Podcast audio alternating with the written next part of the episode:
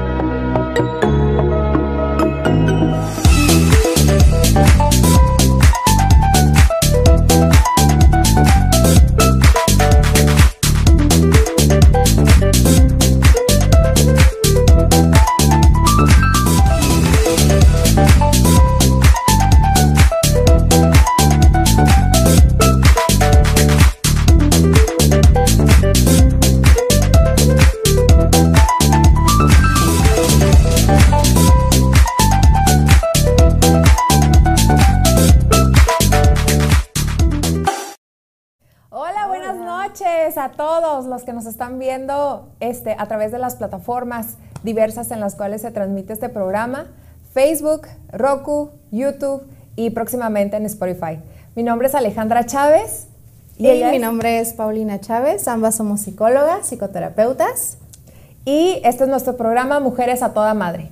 Queremos otra vez repetirles por qué el título del programa es porque somos dos mujeres que vamos a todas las personas que nos pueden ver, que nos pueden sintonizar, mujeres, hombres, y pues hoy la verdad estoy bien contenta porque teníamos tres programas en donde abordamos diferentes temas que pudieran ser de interés para muchas personas. Hemos hablado de luego la, adicción a las redes sociales. La semana pasada hablamos de abuso también. Y fíjate que quisimos seguir más o menos en el mismo tenor de ideas y hoy tenemos un invitadazo. En el primer programa les comentamos que íbamos a tener invitados que la verdad admiramos, respetamos, que nos pueden ayudar a todavía hacer más rico un tema. Y el día de hoy tenemos un tema que para mí se me hace bien importante, la victimización, de víctima a protagonista. Y a mí me gustaría, Pau, que por favor introdujeras a nuestro invitado del día de hoy. Claro que sí, hoy estamos de manteles largos. Eh, nos visita el doctor Carlos Esteves. Además es licenciado en psicología, maestro en tanatología, maestro en terapia gestal y bueno, doctor en filosofía. Entonces es una persona sumamente preparada. Estoy segura que va a enriquecer el tema y pues, ¿quién no se ha hecho la víctima, no? Entonces, vamos a empezar a desarrollar el tema. Hola, Carlos, bienvenido. Carlos, hola. Hola, muy buenas noches. Muchísimas gracias por la invitación y un placer estar aquí acompañándolas en este programa. Ay, qué padre que nos aceptaste la invitación y la verdad es un agasajo para nosotras poder compartir este tema contigo, que nos instruyas y que instruyas a todas las personas que nos están viendo. Entonces, híjole, ¿qué te parece? La hora, luego decimos, ay, es una hora de programa, pero la verdad es que se nos va súper, súper rápido y creo que es un tema súper rico en contenido. Entonces, ¿cómo la ves? Preséntate, Carlos, preséntate para todo nuestro público. No, bueno, pues ya fuera de lo que precisamente Paulina mencionó, pues yo radico acá en la Ciudad de México y pues principalmente pues me dedico a ser docente, terapeuta. Tengo un centro de psicoterapia donde principalmente pues nos dedicamos también a formar terapeutas desde esta perspectiva gestáltica, fenomenológica, existencial. Y pues de nuevo, pues un gusto estar compartiendo este tema pues bastante importante que pues tiene diferentes directrices y pues vamos a ir pues distinguiendo ahí de diferentes eh, perspectivas para ir viendo pues principalmente la psicológica, que es creo que lo que nos compete más a nosotros. Así es, sí, sí, Carlos. Muchas gracias por, por estar aquí con nosotros. La verdad es que nosotras también tenemos formación en psicoterapia gestalt y la verdad eh, no dudamos para nada en cuando pensamos en ti, decir, sabes que él nos puede súper, súper ayudar a poder transmitir la idea ¿no? que queremos este, lograr esta noche. Entonces, empecemos, Carlos, esta cuestión de la victimización. ¿Y sabes por qué luego se me vino este, a la idea o la idea de, poder desarrollar este, este tema? Porque he tenido varios comentarios de personas que ven nuestros, nuestro programa y luego dice, ay, todo le echan la culpa a los papás. Y los papás siempre somos los culpables de que los hijos les vaya como... Y luego ellos, y entonces me quedo pensando, pues claro que sí, y yo creo que eh, en nuestro programa hemos hablado mucho de que pues en alguna etapa de nuestra vida sí pudimos haber sido víctimas porque no teníamos una independencia, ¿sí? no, no, no pensábamos por nosotros mismos, no tomábamos decisiones por nosotros mismos, nos teníamos que ajustar y acatar a lo que nos decían. Nada más que hay muchas personas que a lo mejor se les facilita seguir en esa idea y, a lo mejor es más fácil que pues tomar decisiones propias, ¿no? Entonces nosotros aquí lo que queremos es ayudar a que cada persona pues elija qué es lo que quiere y deje de responsabilizar a los demás, ¿no? Entonces, ¿qué nos puedes, así, vamos a, armando el tema? ¿Qué onda con las víctimas? Yo creo que primeramente a mí lo que me gustaría distinguir cuando me, me hiciste la invitación, me hicieron la invitación a este programa, fue empezar a partir sobre este concepto. Este concepto pues tiene un origen legal. Y este concepto, pues si nosotros nos vamos a buscar ciertas eh, perspectivas, como te mencionaba en un inicio, ¿no? Eh, desde el derecho, pues podemos hablar de una victimización primaria, que, que es precisamente donde lo está recibiendo directamente la persona, una victimización secundaria a través de ciertos procesos legales judiciales y hasta incluso llega a darse victimizaciones terciarias donde pues ya esto termina siendo un plano muy subjetivo donde pues siempre se está buscando pues la reparación de los daños.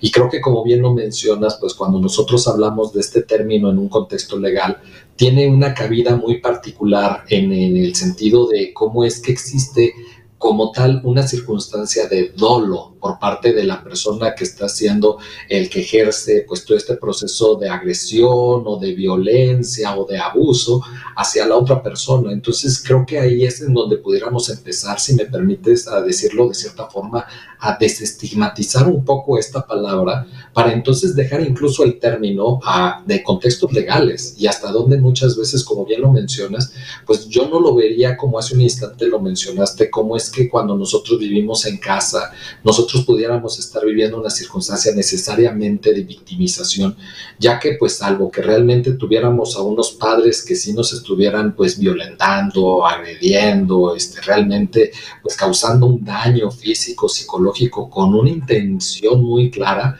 entonces sí pudiéramos hablar en ese contexto de una victimización. Sin embargo, en la mayoría de los casos muchas veces no es así no tiene como esa intención en ese sentido, en ese matiz, sino pues todo lo contrario. Muchas veces creo que ahí es en donde podemos poco a poco ir desenmarañando toda esta pelota porque pues cuántas veces yo trato de ver el bienestar de mis hijos y termino haciendo una multiplicidad de cosas porque yo estoy buscando el bien del otro, no necesariamente porque lo quiera afectar, no necesariamente porque haya esta experiencia con una intención de dolo. Entonces, ¿hasta dónde pudiésemos hablar de irresponsabilidad en el último de los casos, más que de una situación de victimización? Pero indiscutiblemente creo que a nivel social, pues pareciera que quedo más en una circunstancia vulnerable, donde entonces estoy esperando que otros me acojan, donde estoy esperando que los otros me vean de determinada forma y, y quedar como la víctima en lugar de verme como el irresponsable. Creo que hay una gran diferencia en esa situación no sé si me explico. Sí, totalmente. Es que eh, como eh, lo, lo, pienso, ¿no? Es más fácil señalar lo que el otro hace y que a mí me afecta a ver qué es lo que está pasando en mí y ver qué quiero hacer al respecto, ¿no? Sí, y siguiendo un poco con el desarrollo de esta idea, pues realmente ahí es en donde tendríamos que ir viendo como, como, como, terapeuta, como terapeuta gestal yo me apoyo mucho en el libro fundacional. Y este libro fundacional en algún capítulo hace referencia principalmente a esta idea de irresponsabilidad.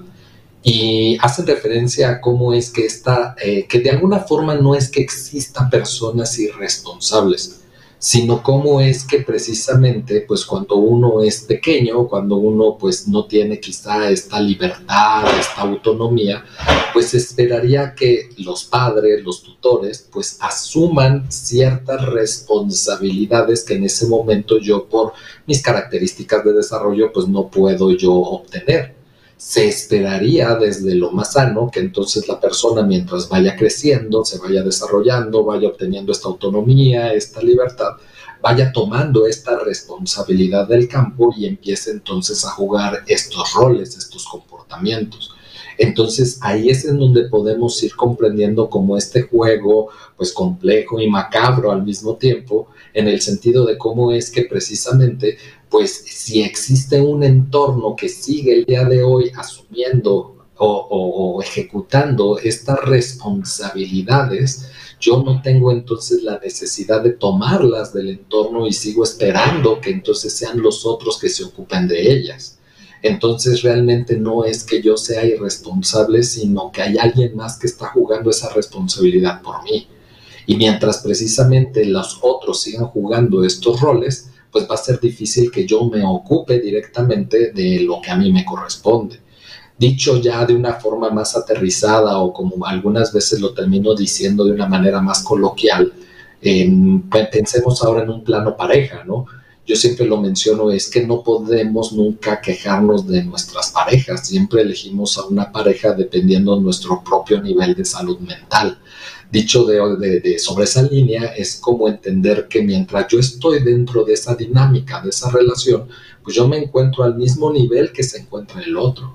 Y hasta dónde mientras esta relación no truene, no se separe, no se acabe, pues cada quien a lo mejor ya avanzará en diferentes eh, direcciones, diferentes caminos, en diferentes grados, pero estando ahí es como ir comprendiendo cómo estamos en una sintonía. Y es complejo porque esto nos lleva a temas cada vez más profundos de entender cómo es que incluso la misma agresión no es que sea por parte de una sola persona, sino que también es una, una forma de relacionarse que se va co-construyendo entre ambos y que muchas veces de nuevo es más fácil aventar esa parte hacia uno y yo dibujarme eh, como la víctima cuando también yo estoy jugando un rol activo en esa situación.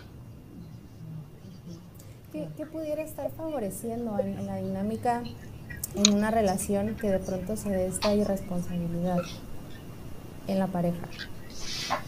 Es que a fin de cuentas creo que ahí a mí nunca me gusta irme a la historia, porque a fin de cuentas el irnos a la historia y comprender el, ah, como yo tuve a una mamá así o a un papá así, eso explica el hecho de por qué soy así y creo que esas explicaciones, si te das cuenta, terminan siendo otra forma de victimización.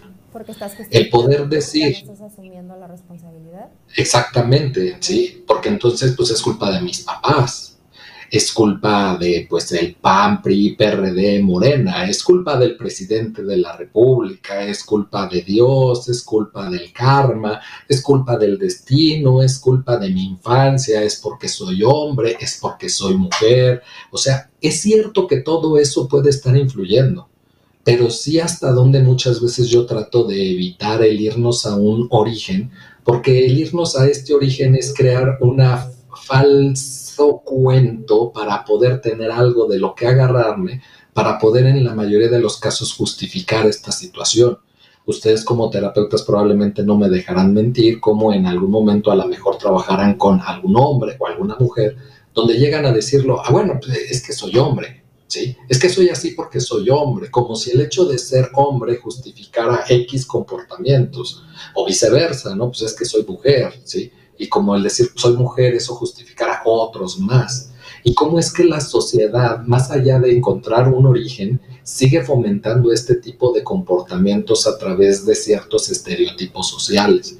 Probablemente a mí me gusta igual poner ejemplos sociales. Hace algunos años, antes de la pandemia, incluso había un comercial de un refresco que decía algo parecido a, este, saca lo mexicano que tienes, ¿no? Entonces era más o menos un comercial donde decía, cuando un mexicano se va de vacaciones y entonces pues todos se iban en el carrito, ¿no? Apretaditos, pero cabemos, ¿no? Y saca lo mexicano, como si entonces el ser mexicano justificara ciertos comportamientos y entonces hasta dónde eso me deslinda de cierta responsabilidad, porque entonces tengo ya una justificación social, ya sea a través de pretextos del pasado, ya sea a través de este, cuestiones culturales, N, para poder validar una multiplicidad de situaciones. Incluso a nivel social, pues realmente pasa esta misma situación, como incluso las profesiones nos dan cierto respaldo para poder justificarnos en nuestros actos. Es como si de repente pues yo dijera, ¿qué crees? Es que Paulina robó y defraudó a 50 mil personas. ¿Cómo crees? Sí, pero es que es abogada. Ah, bueno, pues hasta dónde es como esperado y entendido, ¿no? Es que, ¿qué crees? Es que Alejandra la otra vez salió desnuda a la calle haciendo desfiguros, no, no inventes, sí, pero es que es psicóloga. Ah, bueno, pues es que... sí, sí y, este, y hasta dónde utilizamos toda esa multiplicidad de situaciones para seguir pues realmente no asumiendo estas decisiones de la manera en las cuales nosotros seguimos relacionándonos, ¿no? Es que yo soy así por todo el daño que me causaron mis exparejas, ¿sí? Entonces, pues, pues ya para qué te relacionas afectando a terceras personas si es que ya fueses así, ¿no? Claro. Oye, y ahí ahorita se me, se me viene a la mente, ¿no? Como poder distinguir entre la libertad y la responsabilidad, ¿no? Porque muchas veces es la parte de, pues esto es lo que yo quiero, pero, ay no, pero qué miedo, porque esto que yo quiero tal vez me trae esto, estos efectos secundarios indeseados o que me han dicho mi cultura, mi, la sociedad que pues así no es.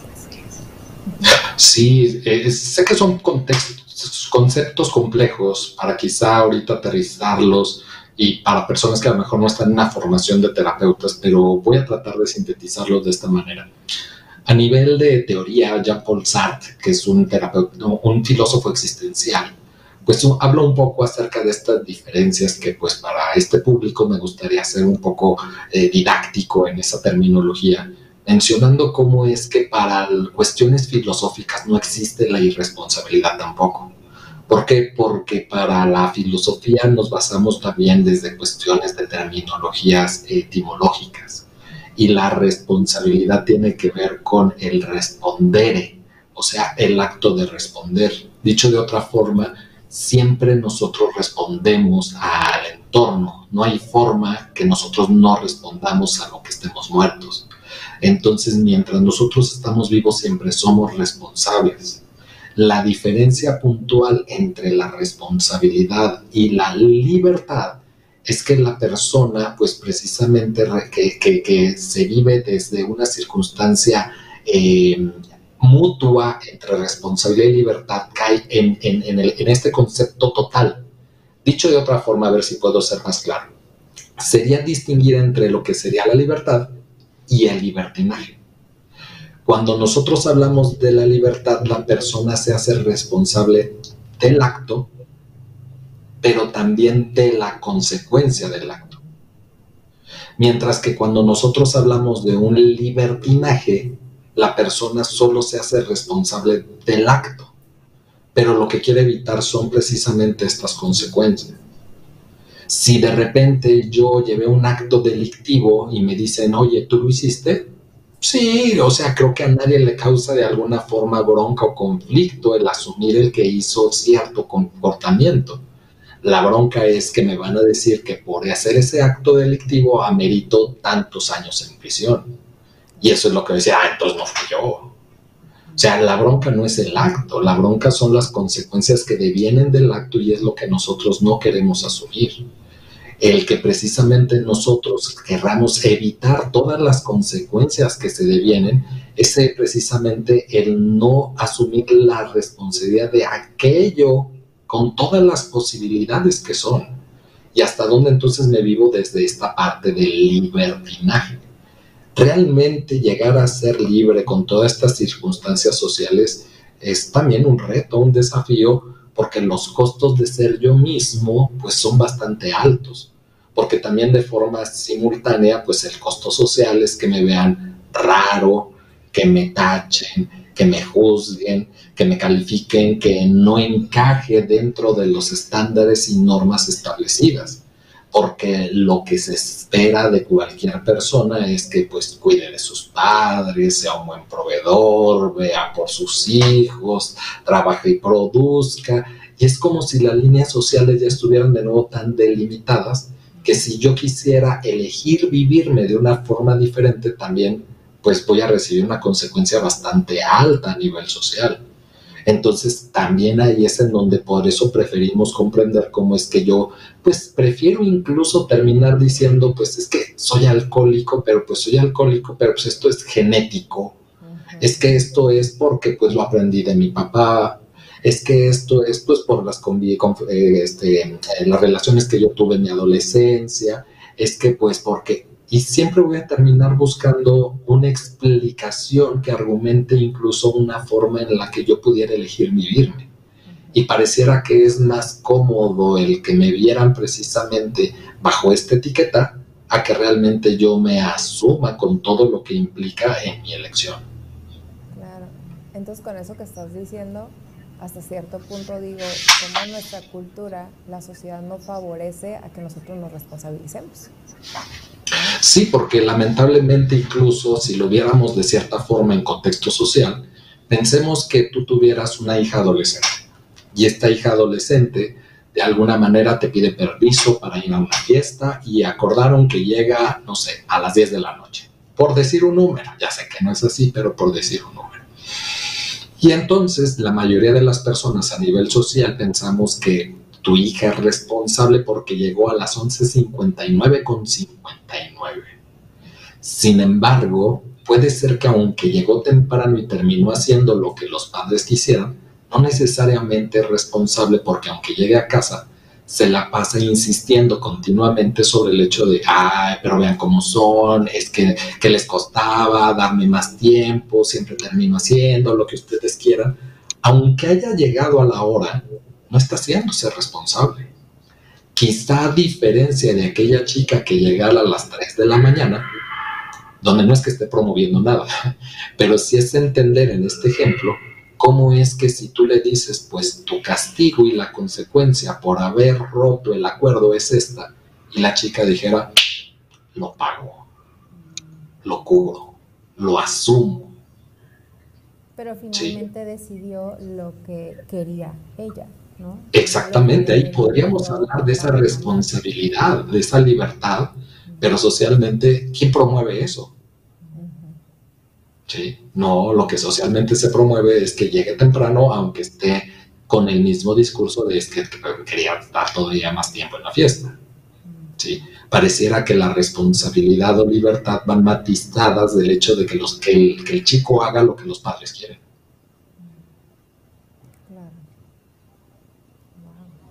Oye, y es algo que se da en estas generaciones más, ¿no? ¿No crees? Como también los padres que no queremos que los hijos sufran y decimos, ah, pues sí es cierto, o sea, los límites son muy, muy poco visibles, o sea, nosotros somos los primeros como padres que pasamos sobre ese límite y entonces no les estamos enseñando responsabilidad a nuestros hijos. Es que yo me atrevo a decir esto basado en toda la línea existencial. No es que yo busque tener la razón, simplemente mostrar a la audiencia una perspectiva diferente. Realmente es importante ir comprendiendo cómo es que los, somos seres humanos sociales por naturaleza. Dicho de esta forma es que siempre los valores van a existir. El problema no es que existan los valores, el problema es que los valores siempre se depositan dependiendo del momento histórico, la generación, en cosas diferentes. Por ponerte un ejemplo muy rápido, quizá para la generación de nuestros abuelos, los valores y el sentido de vida se depositaba principalmente en la pareja. Entonces eh, los abuelos llegaban a tener 5, 10, 15, 20 hijos, a tal grado de que si incluso alguno de esos hijos fallecía, no era todo el trauma o conflicto psicológico que ahora deviene en estas generaciones actuales donde incluso pues si alguno de ustedes pues ha tenido a una, a su abuela que vemos que muere alguno de sus hijos, pues vemos que de repente pues sale la lagrimita Remy, pero no más. Y de repente nos cuestionamos, ¿qué la abuela no siente? ¿Por qué se comporta de esta manera? ¿Es que realmente entonces si yo faltara también le dolería igual? ¿No le interesa? Ya sacó todas las cosas, porque al fin de cuentas el sentido de vida estaba basado en la pareja donde incluso vemos todavía abuelos sobrevivientes de esta generación donde pues aunque, aunque se relacionen de cierta manera, pues este, sin hablarse, durmiendo en camas separadas o hasta en habitaciones separadas, parecía una circunstancia donde fallecía uno y cómo pues consecutivamente se iba el otro. ¿Sí? ¿Por qué? Porque el sentido de vida, los valores estaban depositados en la pareja hay un cambio generacional debido a pues movimiento, por ejemplo, el movimiento hippie en Estados Unidos, cambios de creencias, aspectos políticos, que se deja de ver a la pareja como un sentido de vida para entonces este sentido depositarse ahora en los hijos. Y entonces realmente ahora esta carga que los hijos no tenían, pues empieza a, depositar más ilusiones, expectativas, para que entonces yo pueda trascender a través del hijo. Y entonces ahora es precisamente todo lo que yo estoy esperando que Él realice, porque yo pienso realizarme a través de Él. Por eso es que para esta generación, que pues hoy pudiera tener entre 30 y 50 años, pues la pérdida de un hijo es algo sin nombre, es algo muy diferente a como lo vivían los abuelos. ¿Por qué? Porque pues realmente ahí estoy depositando todo lo que va de por medio. Sin embargo, si nos regresamos cinco minutos para hablar todavía del tema de responsabilidad y victimización con los abuelos, cómo en la generación de los abuelos y sus hijos llegaban a quedar embarazados o decidían casarse, aquella generación era una generación que era, mijita, pues te me casas y te me largas, ¿sí? Y vemos cómo ahora estas nuevas generaciones por parte de los padres, si la hija termina pues queriéndose casar o quiere pues que este, embarazada, pues realmente entonces yo considero a mi hija inepta, inútil, buena para nada y a su pareja también, que entonces sé que no la van a armar en la vida, que entonces yo decido asumir las responsabilidades de ellos y entonces pues los traigo a vivir a esta casa y si no es a esta casa pues mínimamente mi hijita pues tú sigue estudiando, tú sigue trabajando, tú sigue haciendo tu vida mientras yo me encargo de la criatura, ¿sí? Y es entender cómo simultáneamente el encargarme de la criatura pues le sigue dando un sentido de vida y un significado a, en este caso pues ya a la abuela, ¿no? Es importante darnos cuenta cómo ella se sigue sintiendo pues útil, se ocupa, se entretiene y pues recalco de nuevo, le da un significado a su existencia. No le conviene que este hijo o hija fracasado se vaya.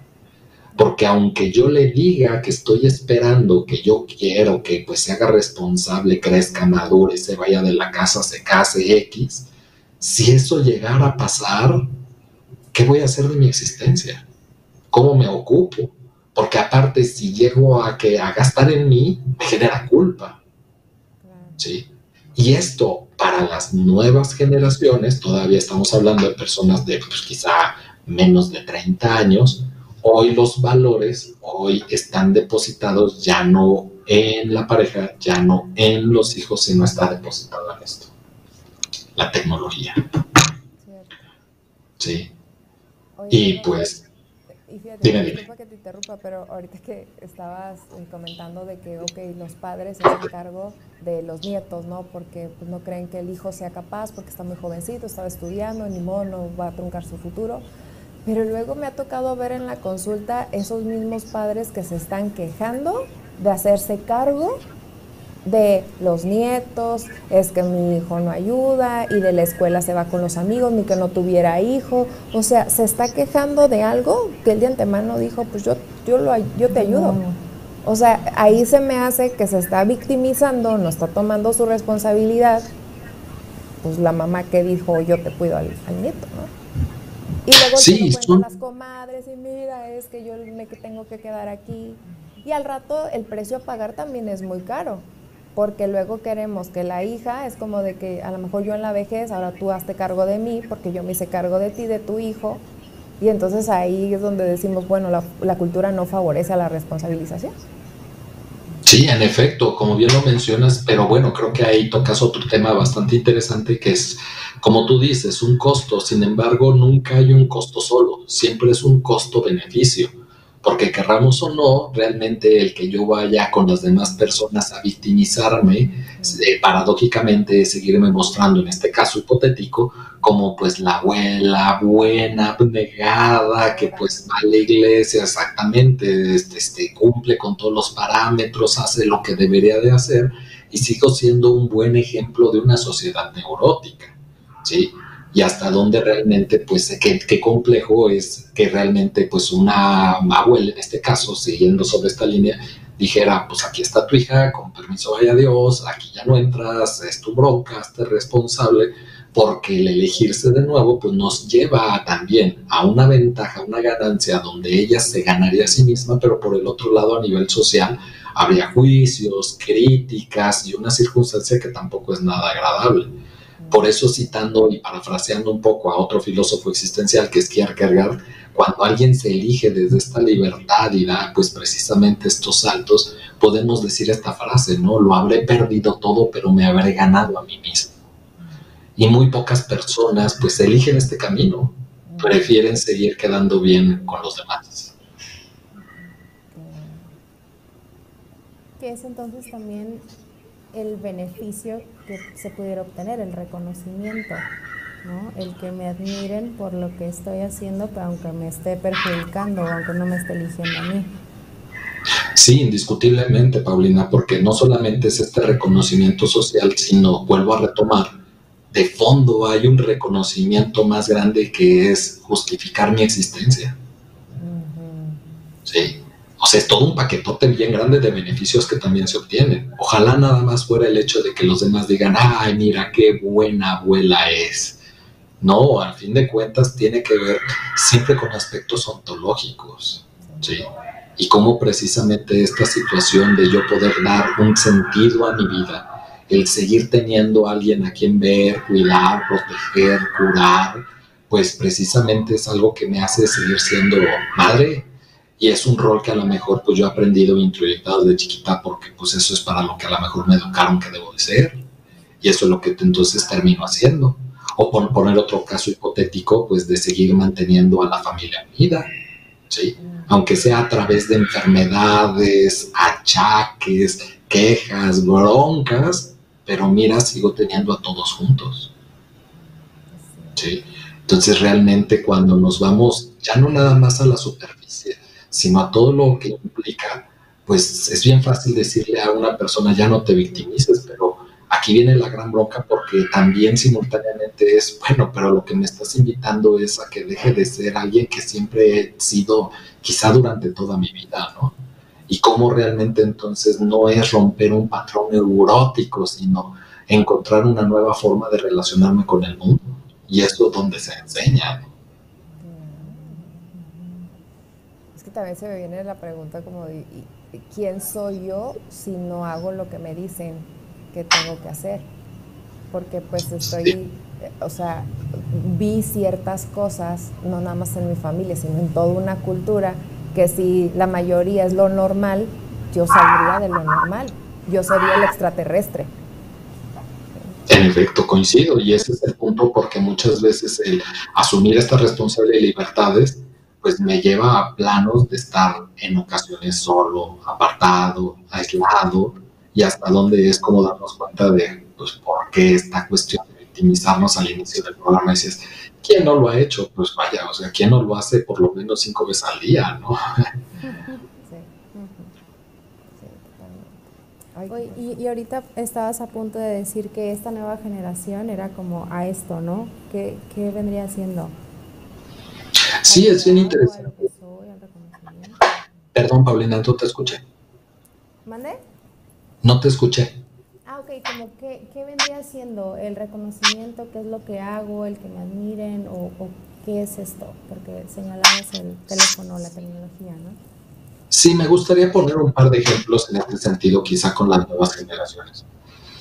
Hablando un poco de valores incluso y hablando de este, de este sentido de responsabilidad, responsabilidad, libertad, pues creo que también pudiéramos tocar con esto que mencionas, otra situación que tiene que ver con el compromiso. Eh, de repente podemos ver cómo llegan los papás a una sesión de terapia solicitando que, pues, que cambiemos a su hijo o a su hija porque es un irresponsable y poco comprometido. Y así nos lo venden a nosotros como psicólogos. Pero cuando precisamente entendemos esta parte, que siempre somos responsables porque siempre respondemos y siempre estos valores están presentes, es como empezar a darte cuenta cómo es que, por poner un ejemplo, el chico se pone a jugar videojuegos y ahí es capaz de comprometerse en esa situación y pasarse horas completas donde si él se propone pasar un nivel, lo pasa. Donde si el chico o chica le gusta un deporte y le preguntamos a los papás, oye, ¿qué le gusta? No, pues el básquetbol. Ah, ok. ¿Y qué hace? No, no, no, es que pues cuando le toca el fin de semana básquetbol, ese día si se levanta, si se baña, si está listo temprano, si obedece al coach, si sigue las reglas, si todo. O sea, es empezar a sorprendernos de que realmente todos nos comprometemos con lo que nos implica, con lo que nos importa, con lo que nos interesa. La bronca es que, pues, ¿qué nos va a decir a nosotros como psicólogos la, la mamá o el papá? Pues sí, pero yo quiero que se interese en lo que a mí me interesa yo no quiero que se comprometa en lo que a él le interesa. Quiero que logres que él se comprometa en lo que yo quiero. Y esa es la bronca porque son intereses completamente diferentes. Pero el hecho de que incluso este chico que durante mucho tiempo ha recibido el mensaje de sus padres de eres un irresponsable, eres un impuntual, no eres comprometido, a que empiece alguien a ver que sí es capaz de serlo, pero lo que le importa, desde ahí él empieza a verse de una forma diferente porque es empezar a reconocer esos atributos en sí mismo, ¿sí? a comparación de lo que va juzgado y criticado dentro de su sistema familiar. Por supuesto que entonces, como te menciono, yendo más a esta cuestión de la tecnología, pues suena a risa porque pues eh, aquí por lo menos en Ciudad de México, pues yo he atendido a un paciente con trastorno de ansiedad generalizada por pérdida de su teléfono celular. ¿sí? Y es como este, decir cómo para algunas personas esto es complejo de entenderlo porque pues es un teléfono celular, o sea, ¿y eso qué? ¿Sí? A otra persona con trastorno depresivo mayor por la pérdida de información de su computadora.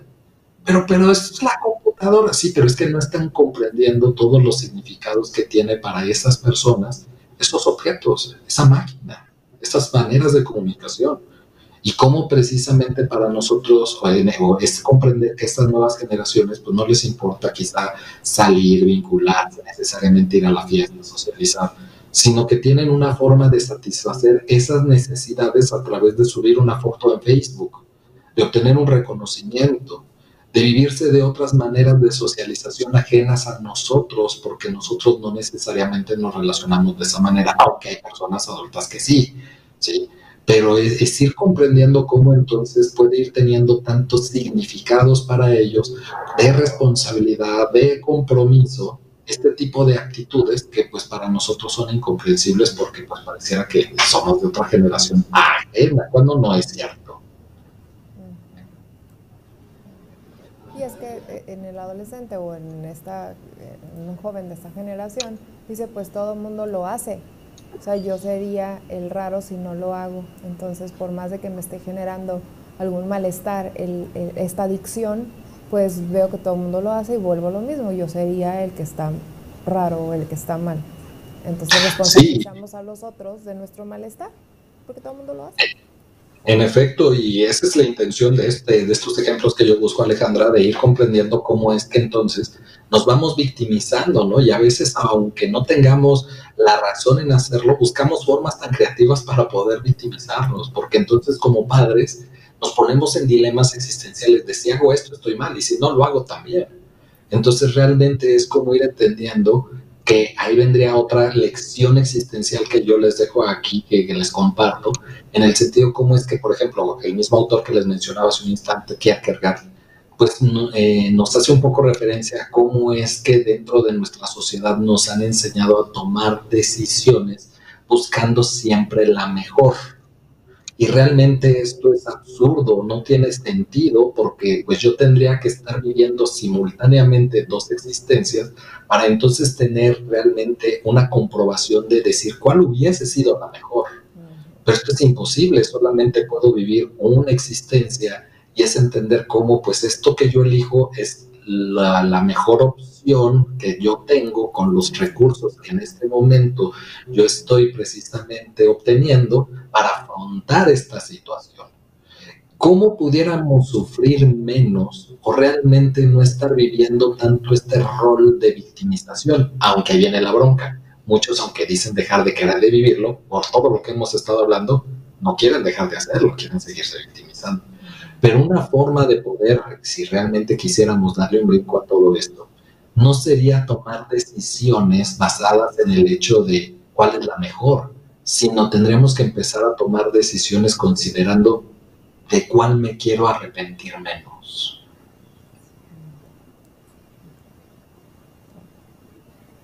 Sí, porque ahí también, luego cuando buscamos este, un consejo por eso, y, a mí me gusta mucho decirle a mis pacientes, o sea, yo no te voy a decir qué es lo que vas a hacer, porque yo, yo lo que te diría es algo que yo haría en este momento, en tus circunstancias, pero no es tu, no es, no es la cuestión, ¿no?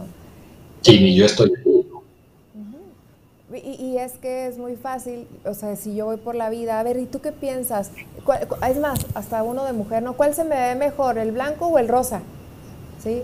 Entonces, si tú me dices el blanco y al final yo estoy, ay, es que me gustaba más el rosa, pues es que Carlos me dijo que el blanco. Y yo dejo de hablarle a Carlos por haberme dado un mal consejo.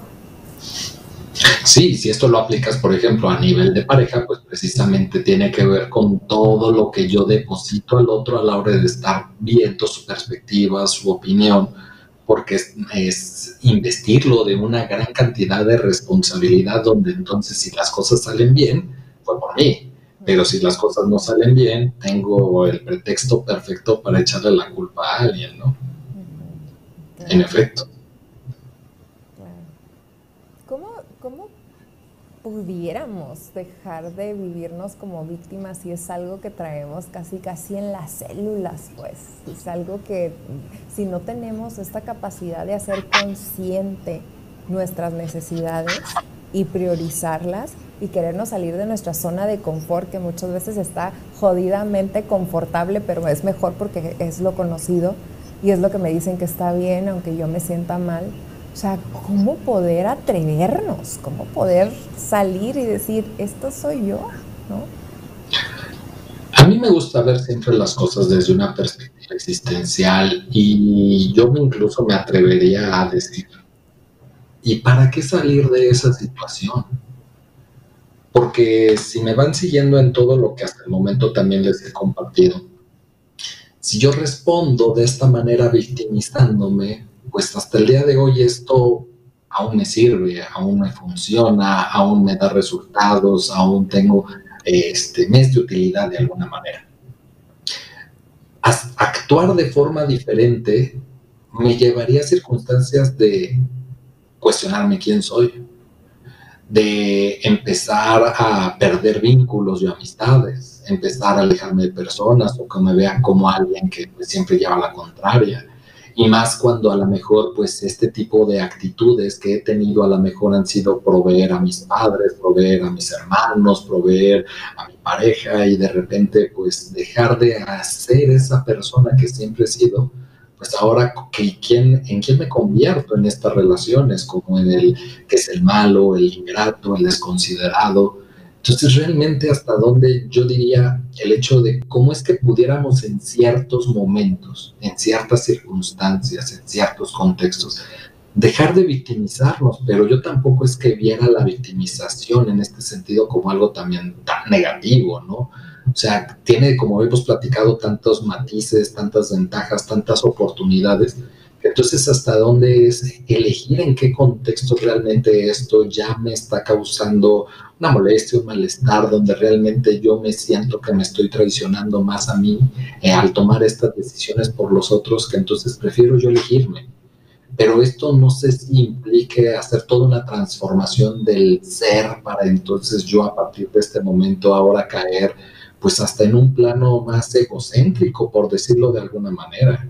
Porque entonces sí, hasta donde muchas personas terminarían viéndose por sí mismos. Entonces, creo que esta es la parte donde vamos comprendiendo cómo es que cada situación social también termina siendo un ajuste de mayor tamaño de la misma sociedad que hace que nosotros tengamos que responder de esta manera para ajustarnos a una neurosis colectiva y el no ajustarnos a esta neurosis colectiva, pues hasta dónde nos causaría pues bastantes consecuencias de quedar pues este rechazados o juzgados, criticados ya no por a veces mi sistema familiar, mi pareja, mi familia, sino por la misma sociedad, por un entorno muchísimo más grande, ¿no?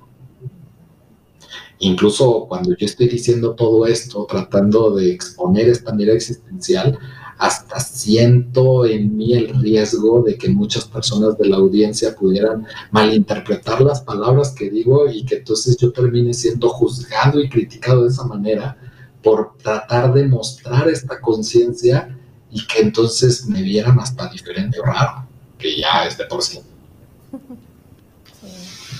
Pues digo, es un riesgo que todos, digo, siguiendo también, pues todos corremos, ¿no? Pero creo que es importante, pues, este, ser fiel uno a, esto, como en esta circunstancia, que es lo que elijo. Tal vez el día de mañana ya no elijo eso, pero también va a ser basado en, verme a mí en el entorno y que el entorno también favorezca a mi toma de decisiones, Yo no lo yo digo, no sería como tan egocéntrico o no sería nada egocéntrico si busco también, es que ahí, ahí no sé, como busco también el bienestar de los demás y a lo mejor no voy a, este, a sucumbir siempre ante sus deseos, pero también es como una manera de equilibrar, ¿no? En qué momento sí puedo hacer algo con lo que yo siento y actuar en pro de eso y en qué momento también puedo de alguna manera ajustarme a la necesidad del otro, porque creo que también pues somos seres sociales que también podemos hacer esos ajustes, ¿no? Sí, yo creo que siempre puede haber esta multiplicidad de acuerdos, eso que ni qué, sin embargo, pues creo que ahí es en donde cuando yo doy un diplomado de terapia familiar, siempre les invito a los, a los alumnos a que hagan un trabajo reflexivo de decir qué son las cosas no negociables. O sea, qué realmente yo sí no estaría dispuesto a permitir tolerar de un otro y hasta dónde mientras estas cosas no negociables sean bastante claras, hasta dónde darme cuenta que lo demás terminan siendo pues caprichos, berrinches, cosas que sí se pueden negociar y que hasta dónde sé que pues por estas situaciones no pienso terminar una relación de pareja, aunque pues bien que me gusta pelear y discutir a veces por cosas tan absurdas, ¿no? Porque también hay personas que pues eso les entretiene. ¿Qué hacemos ahorita? Pues vamos a pelear porque estoy aburrido. También es una forma de relacionarse, ¿no? Entonces creo que cuando precisamente uno tiene más claro esta parte de qué es lo no negociable y el otro empieza a transgredir esta, esta línea, pues tienes una mayor certeza de poder decir hasta aquí porque de esto no puedes pasar porque pasar es yo mismo pasar sobre mí, no tú. Y creo que mientras esa línea no se pase, pues hasta dónde puedo ir precisamente pues trabajando y negociando también ese mismo proceso. Pero creo que ahí es pues bastante complejo a nivel social porque hace rato ponías un ejemplo muy bello en el sentido de cómo llegan muchas personas a la terapia y es que doctora, dígame qué hago, o sea, cómo es que las propias personas nos avientan ese, ese gancho para poder precisamente ellos seguirse dibujando de manera irresponsable y querer que alguien más se ocupe de su existencia. Pero de repente creo que ahí viene ese complejo de salvador que muchas veces no es lo que tendría que hacer un terapeuta, pero pues por por desgracia a veces sucede, en el sentido donde el terapeuta es el que te termina diciendo lo que tendrías que hacer. Y creo que muchas veces ese terminar diciéndote lo que tienes que hacer, aunque yo siempre lo he dicho, es que los pacientes no son tontos. Aunque tú le dijeras lo que tendrías que hacer, el otro, el otro sabe perfectamente qué estaría dispuesto y qué no. El, lo interesante aquí es darnos cuenta, y creo que pues ustedes en este mundo de la terapia les ha pasado, de ver cómo llega una persona a terapia que se queja, se queja, se queja, se victimiza, se victimiza y se victimiza.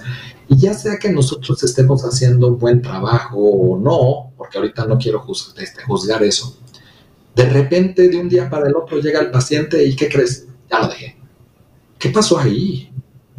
Es como interesante empezar a sorprendernos que pues el proceso terapéutico pues eh, puede influir en, los pacientes indiscutiblemente, tiene un efecto, pero no por la terapia una persona va a tomar una decisión así. Es importante darnos cuenta hasta dónde tuvo que llegar la persona y qué pasó en esa situación para que entonces dejara de jugar ese rol de víctima para entonces empezar a quererse relacionar del mundo de otra manera. Entonces, hace rato hacías una pregunta bien interesante de ¿y cómo dejaríamos nosotros de estarnos victimizando? Pues cuando ese tipo de comportamiento de ajuste ya no nos funcione en ese contexto. Pero creo que mientras nos siga funcionando, va a ser complejo que la persona deje de estar victimizándose. Totalmente. ¿Cuáles serán entonces las ventajas de victimizarse? hemos hablado, pero así podemos puntualizar como ventajas. Simplemente retomando, pues creo que de las mismas ventajas es mantener un status quo, seguir formando parte de una familia, mantener un nivel socioeconómico, seguir manteniendo un sistema familiar, que los hijos me vean de determinada manera, que entonces precisamente también la pareja posteriormente pues se sienta culpable y empiece a comportarse de una manera reparadora, que simultáneamente yo frente a mis padres pues pueda aparentar una, eh, una relación amable cordial, ¿sí? que frente a la sociedad pues yo me, me, maneje como pues una buena persona, que yo pueda encajar dentro de un grupo social, ¿sí? que realmente entonces esta situación pues no cambie y modifique todo mi, mi contexto. Entonces, creo que al fin de cuentas es entender cómo en cada persona las ganancias van a ser siempre completamente diferentes dependiendo de la situación en donde se victimiza. Pero creo que nada más así viendo en retrospectiva, pues creo que son millones y millones las ganancias que cada persona pudiera obtener de esa situación. Ojalá nada más fuera uno. Oye, y, y escuchándote, y digo, no, pues imagínate si nos ven muchas personas la gran mayoría dice, no, pues me sigo haciendo la víctima, todas esas ventajas tengo, pues no, hombre, ¿para qué me responsabilizo? ¿No? Pero creo que aquí viene precisamente algo bien interesante, porque yo muchas veces en terapia, supervisando a algunos terapeutas, me he dado cuenta cómo hay terapeutas que siempre están promoviendo la responsabilidad como si fueran terapeutas moralistas. Y entonces pues están fomentando responsabilidad en el sentido de dilo en primera persona, repítelo tres veces, di quiero en lugar de debo. Y creo que es una forma de psicoeducar a la persona y realmente creo que aunque la persona termine haciendo esto, pues no va a dejar de este, victimizarse, no va a terminar de asumir responsabilidades por más de que pues utilice este tipo de estrategias. Pero en el último de los casos sí es como ir comprendiendo cómo una persona puede más que responsabilizarse, elegirse en su victimización. Si yo en el último de los casos me elijo estando ahí porque sé que ahorita es lo que yo necesito, pues mínimamente habría la circunstancia de la no queja. Que al no quejarme eso implicaría pues también un cambio en mi forma de relacionarme con los demás. Y por lo menos te comparto, les comparto cómo es que desde el enfoque teórico de la terapia gestal, pues la queja este, implica la no acción. En pocas palabras, pues si yo me moviera, no me quejaría. Pero como no me muevo, pues me quejo. Y al quejarme, pues se va desprendiendo todo esto de lo que hemos hablado. Claro. Ay, qué interesante tema, Carlos. Este, y con esto último que dijiste, ay, se me vino una idea, ¿no? De si yo sigo escuchando activamente a alguien que se está quejando, quejando, pues de alguna manera le, estoy favoreciendo, pues quédate ahí, o sea, tienes un beneficio, tienes escuchas, tienes hombros para llorar, tienes esto. Nada más que yo creo que es importante también, eh, pues cuando nosotros estemos listos, pues saber poner altos, ¿no? Como decir, a ver, espérame, ¿qué estás haciendo? Es que suena bonito, pero déjame decirlo de esta manera, nunca vamos a estar listos. Entonces creo que también esa es la bronca en el sentido de que alguien elija quedarse asumiéndose en la victimización, porque de repente pues es como poner un caso rápido hipotético, ¿no? De una señora que llega a terapia quejándose porque vive violencia por parte de su pareja, pero después de hacer todo el trabajo terapéutico, ella termina eligiendo seguir estando con él por todo lo que obtiene, como ahorita lo mencionábamos.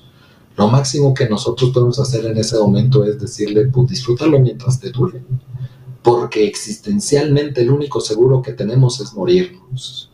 Y sistémicamente el único seguro que tenemos es el cambio. Dicho de otra forma, pues esto tarde o temprano se va a modificar. O sea, se va a morir, te va a dejar, te va a cambiar, ya no va a estar ahí, N. Y creo que mínimamente es como asumir esta actitud de que si elijo seguir en ese camino hasta las últimas consecuencias, pues mínimamente cuando vengan las consecuencias no voy a decir, Dios, ¿por qué a mí? Pues porque a ti, porque tú elegiste esperarte hasta que tronara la bomba. Lamentablemente hay personas que pues eligen esos caminos porque nunca van a estar listas porque no hay, eh, a, mí me da risa porque de repente veo planes de estudio de escuelas que llevan una materia que dice preparación para la vida. Yo quisiera inscribirme a esas materias. Yo también. ¿Sí? Eh, ¿Quién nos va a enseñar a prepararnos para la vida? No existe una preparación para la vida, ¿no? Entonces creo que es importante ir comprendiendo cómo vamos aprendiendo hasta que lo vivimos y cómo nunca vamos a estar listos para nada. Es que este, me gustaría casarme, pero cuando esté listo, nunca te vas a casar me gustaría tener un hijo, pero hasta que esté listo, nunca voy a tener un hijo, ¿no? ¿Sí? Me gustaría estar listo para dejar ir a mi pareja, nunca vas a estar listo. Entonces creo que esa idea del estar listos es algo que también tendría que empezarse a modificar para comprender que es que tengo miedo y como muchas veces nosotros como padres lo promovemos con, con los niños, ¿no? Con nuestros hijos pues es que no es que podemos esperar a que se te quite el miedo para que lo hagas, el miedo no se te va a quitar, las cosas se hacen con todo el miedo. Entonces pasa la misma situación en este caso, es hacerlo con todo el miedo, la incertidumbre, la angustia y sabiendo que no estoy listo ni preparado para nunca nada en la vida. Y eso sería entonces un paso para hacer esta transición de víctima a protagonista, de, oye, con todo y miedo yo elijo, acciono, ¿no? Exactamente. Sí, o elijo quedarme asumiendo todo lo que implica, ¿no? Me, encantó el tema, Carlos. Sí, yo estaba, mira, súper a gusto escuchándoles, es que está súper, súper interesante y es bien este enriquecedor escucharte, Carlos, de verdad. Yo que estuve, tuve ya la, la, experiencia de tener un taller presencial contigo, o sea, quedó a nada y ahorita escuchándote, sí me caen muchos veintes y, ojalá que también a todo el público que nos haya visto el día de hoy también se les haya quedado algo, algo. Y, yo creo que es bien importante puntualizar eso, que tenemos la oportunidad de decidir de manera consciente si quedarme o hacer algún ajuste, pero va a depender de cuando nosotros ahora sí que lo, lo vayamos identificando, va siendo consciente, ¿no? Y quitar esas cargas sociales o religiosas, morales, de bueno, malo, bonito, feo, si no es lo que elijo y elijo para mi existencia. Sí, Excelente, Carlos. Muchísimas gracias por habernos acompañado. Esperamos pronto tenerte otra vez con otro tema. Será un gusto estar aquí con ustedes acompañándoles. Sí, muchas, muchas, gracias. gracias. Buenas noches. Este, nos despedimos. Qué, gran tema, me, encantó. A mí también. sí. Este, gracias por sintonizarnos. La próxima semana también tenemos un gran tema preparado para ustedes. Gracias por vernos, gracias por escuchar a Carlos. Compartan, porque es una información que de aquí para ustedes y ustedes también a reproducirlas, ¿verdad? Así es, Ale. Pues bueno, muchas gracias a todos los que nos sintonizaron. Nos esperamos el próximo miércoles con tema nuevo a la misma hora en punto de las 8, de, la noche. Y esto fue Mujeres a toda madre. Bye bye. Cuídense, bye bye.